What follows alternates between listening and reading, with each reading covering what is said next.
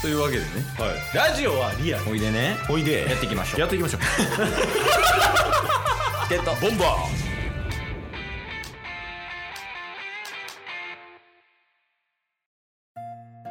めっちゃそういえばやねんけどーはい昨日ちょっとヨメスと話しててはいなんか最近映画見てないなみたいな話してたんようんうんうんでまあヨメスも妊婦やし、まあコロナやしちょっと映画行きにくいよねっていう話してる中でうんうんもうなんか映画の予告みたいなのがテレビで流れたんよねはいタイトル何やったかなあそしてバトンは渡されたっていう映画やねんけどはいなんか田中圭さんとうんあと石原さとみさんが出てる映画で、うんまあ、なんか原作が本かなんか知らんねんけどさはい結構おもろそうな内容やってんけどうん石原さとみさんがめちゃめちゃ可愛いなっていう話になってほうでなんか一発やらせてくれへんかなみたいな会話になったんよ嫁すとあそうそうそうはいでヨメスもいやもうさとみならもう全然1億ぐらい払わな無理ちゃうみたいな、はいっていう話で盛り上がってる中、うん結局誰とやったらやってもセーフかっていう基準を考えようっていう話になって嫁すとヨメスと 何してるケイスは誰を誰までやったら抱いていいかみたいな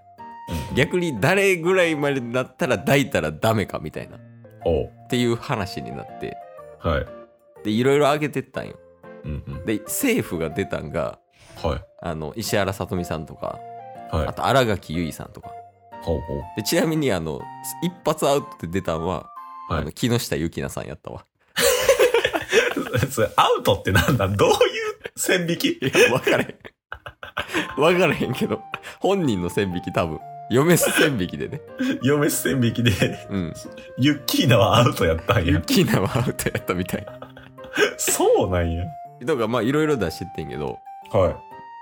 結構全員セーフやったんよいええあの綺麗な女優さんを言ってたよねあの、うん北川景子さんとか戸田恵梨香さんとか、うんうんわーって言っててえじゃあ誰ならアウトなんかなっていうのをこうずっと考えててうんうんうん最終的にこのラインやなっていうのが出たんよおうそれがあの卓球の石川佳純さんはアウトらしいアウトなんや 石川佳純さんレベルになるともうそれは不倫って言われたなんかリアルな感じなんかなそうなんかその顔とかじゃなくてうんちょっと現実味ないそれみたいなっはいはいはいてなってその現実味出てきたらアウトっていう話になったわなるほどもうなんでしょうねもう完全に現実味のないようなところにうん行っちゃうと、もうしゃあないわみたいな感じになるんですかね多分そうやと思あうあだから多分 AKB はアウトやねおー AKB ってなんかあのコンセプトがさうんうんめちゃくちゃ綺麗な子とか非現実味とかじゃないやん確かに確かに現実味やんかうんうんうんうんそうやから多分その辺はアウトやと思うねんけどはいそういう話を夜中の2時ぐらいにしてたええ石川佳純さんはアウトなんですね。アウトらしいリアルすぎるって言われたリアルすぎるおもろいな。でちなみに私は誰やったらアウトって言われてはいはいはいやでも基本俺も OK やなと思ってい。うんうんうん。いや例えばそのイケメン俳優さん、えー小栗旬さんとかはい。その辺とかやったらもう全然生田斗真さんとかやったらもう全然やったけどうんうん。誰やったらアウトって必死に考えた結果はい。卓球の水谷選手はアウトやなと思ってえ、卓球がアウトなの 結論卓球がダメかもみたいなっていう話だったそのケース夫 婦はよくすんねんなこういう会話ええあんまりちょっと考えられへんかもしれんけど確かに。いやでも、さっき思ったんですけど、うん石川佳純さん最近めっちゃ綺麗なってないっていう。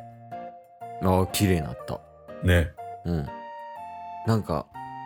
若い頃からさすごい活躍してるやんかうんうんうんとかもうなんか福原愛さんとかも女性の魅力限界突破みたいな感じじゃない今うん。確かに確かに。なんか女子卓球の人らもみんなもう綺麗よねうんうんうんそうっすね。石川さかすみさんのこと好きなんですか好きです。あ、そうなんや。えあの人結婚してないよね。知らん。いやちょ 情報はないよ。あ、 綺麗になったっていうだけやもんな、知ってるもん。綺麗になりました。好きです。情報はしないです。えっと、ボンバーでもなんか夫婦のうんうん。会話時間とかを一回見てみたんよ。その平均時間みたいなね。ああ、はいはいは意外と少なかったわ。い。いや、少なそ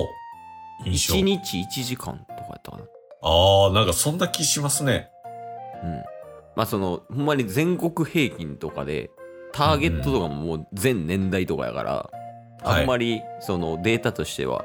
ふさわしくないかもしれんけど、うん。ああでもそれぐらいなんやと思って。うんうんうん。え、俺は結構喋るからさ、嫁とそうっすね。うんうん。タスはその付き合った時とか、彼女とはよう喋ったりすんの、 喋るような気がする。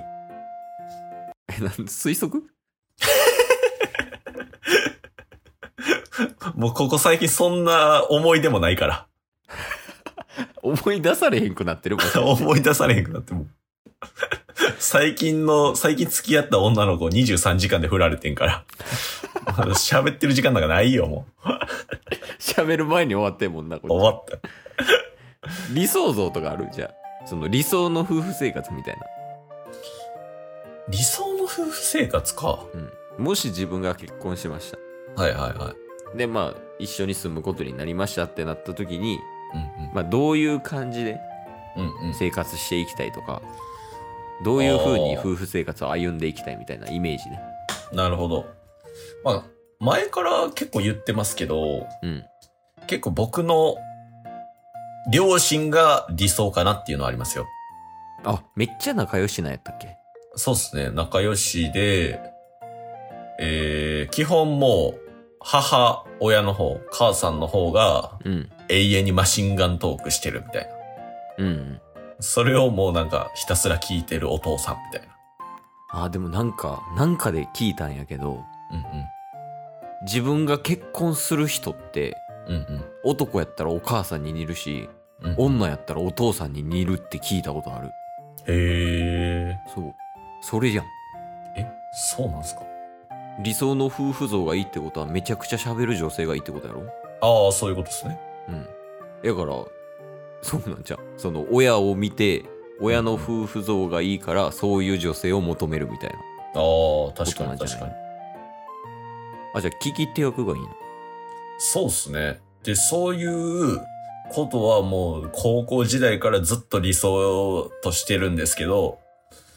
きになる女性、好きになる女性、毎回おとなしめっていう。 恋愛下手。選択ミスやんもうそれはいや別に見る目ないじゃないんかなわかんないですけどね。いやだってなかなか引かへんやんそのすごい女性うんうんうん。普通に生活してたらさ、はいはいはい。 まあ、一応恋愛事情は把握してるわけやんケイスはね果たすのね。そうそうそうすごい女性っていうくくりになってますけど。マジですごいんやから確かに。もっといるやん女性ってめちゃくちゃいるやん世界にうんうんうん。その中でももうなんか選ばれた人たちを選んでるやん毎回毎回タスのうん女性エピソードを話したら、聞いた人は、あの、タスを応援したくなるっていう結論に至りますからね。そうそうだからそれって大丈夫なんてなるもんねやっぱあ いやなんか目的とか欲しいものとは違うものを手に入れてるんでしょだから毎回あ、そうっすね。なんでなんいや、ほんまにわからん。いや本能的にやっぱり落ち着いた女性が好きなんじゃないのいや、で、結局、その恋愛が終わったら、うんやっぱりこっちやって思って、今も思ってるんすよ。うんでも、なんか次行ったら、また、あれ全然違うってな で、で、好きになってる間は、うんもうずっとその子が好きじゃないですか。まっすぐやもんな達さ、は一途やからそう。で、終わったら、うんあ、違うわって言って目覚めるみたいな。 魔法かけられてるみたいやん 大丈夫その童貞魔法はどうっていう魔法おもろいっすね。いやそうやねでもこれも難しいよねそれいいことやもん絶対にああ。あのまっすぐになれるって さ絶対いいことやねんからバカにし、えなんですかバカにしてないですかいやしてないほんまにいいことやと思う童貞魔法って言われてんけど。童貞魔法はバカに したいや童貞魔法自体はちょっとワードに悪意はあるけどはい。いや一途なんはほんまにいいことやと思いますおーマジでそれはだって今もう特に多いやんなんか男性の不倫みたいなとかうんうん。浮気と。かさ最近なんかあのリサさん歌手のはいはいはいはい。あの人の旦那さんが浮気不倫かうんうん不倫してバレて自殺しようとしてみたいな、あ、そんなとこまで行ってんすね。うんそうそうなんとかなってたりとか、それこそ卓球の水谷さんも不倫してるしうんうん。まあ他にもなんかいろいろあるけどさはい。やっぱりなんかそういうイメージあるやんうん。でもそんな中もうその人しか見えないんやでおータスは魔法かかってるからね。 土手魔法 ねいや、だから、その魔法かかったとしても、うんその人がもう今求めてる理想像やったらいいってことですよね。そうやんねほんまに、はいいや結果的にねうんうん。結果的にそのタスの理想像やったらいいけど全部それ外してるだけやもんな今そう。だから毎回毎回好きなタイプはって言って、うんよく喋る人って言って、うん好きになる女性おとなしい人ってもう意味がわからん。意味、魔法かけられてるから。今日も聞いてくれてありがとうございましたありがとうございました番組のフォローよろしくお願いしますよろしくお願いします概要欄に Twitter の URL も貼ってるんでそちらもフォローよろしくお願いします番組のフォローもよろしくお願いしますそれではまた明日番組のフォローをよろしくお願いします